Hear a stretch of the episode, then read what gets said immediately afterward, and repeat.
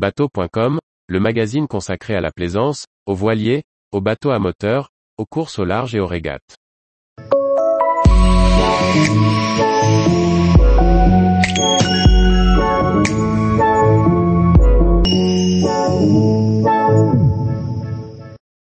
Dix recommandations à suivre pour que l'eau douce du bord reste saine. Par Olivier Chauvin. Faire régulièrement le plein de ces réservoirs ne suffit pas à garantir la bonne conservation de l'eau du bord d'un bateau. Il y a d'autres précautions à prendre. En voici quelques-unes qui vous aideront à prévenir toute mauvaise surprise. L'eau douce est précieuse, or son séjour dans les réservoirs du bateau n'est pas fait pour arranger sa salubrité. Avant même de penser à la conserver, il convient de prendre quelques précautions pour éviter d'apporter soi-même des éléments contaminants. Le nable de remplissage est un traître. Usuellement situé à plat pont, son étanchéité doit être vérifiée et son joint remplacé au moindre doute. Cela évitera aux eaux de ruissellement ou de lavage de s'infiltrer dans le réservoir. Lors des remplissages, on utilisera un tuyau fiable, c'est-à-dire pas celui qui a traîné sur le ponton en plein soleil. On en rincera soigneusement l'extrémité avant de l'introduire dans l'orifice de remplissage.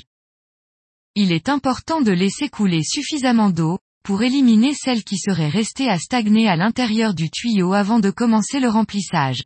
Si vous utilisez votre propre tuyau, soufflez-le après usage pour vous assurer qu'il soit vide avant de le stocker. L'eau distribuée par les réseaux terrestres est traitée à l'aide de produits rémanents, c'est-à-dire que leurs effets sont durables afin que l'eau ne s'abîme pas dans les canalisations. Cet effet se poursuit dans les réservoirs, pour autant qu'une certaine consommation permette un renouvellement régulier. Une bonne précaution consiste à nettoyer son ou ses réservoirs en début de saison, avant de les remettre en service. On y verse la dose voulue de produits désinfectants, que l'on aura dissous dans un bon volume d'eau. On ouvre un à un tous les robinets, afin que le produit soit en contact avec l'ensemble du circuit. Après quelques heures de contact, il suffit de vidanger et de rincer à l'eau claire. Un dernier remplissage et votre installation est prête à fonctionner. Le micro-pur est parfait pour cet usage, sachant qu'il ne s'agit pas de jouer les apprentis sorciers en essayant de traiter l'eau mais bien de s'assurer de l'état sanitaire des réservoirs et du circuit. Il est de toute manière important de fractionner ses réserves, pour suivre sa consommation, mais également pour limiter les conséquences d'une éventuelle contamination. Tous les jours, retrouvez l'actualité nautique sur le site bateau.com.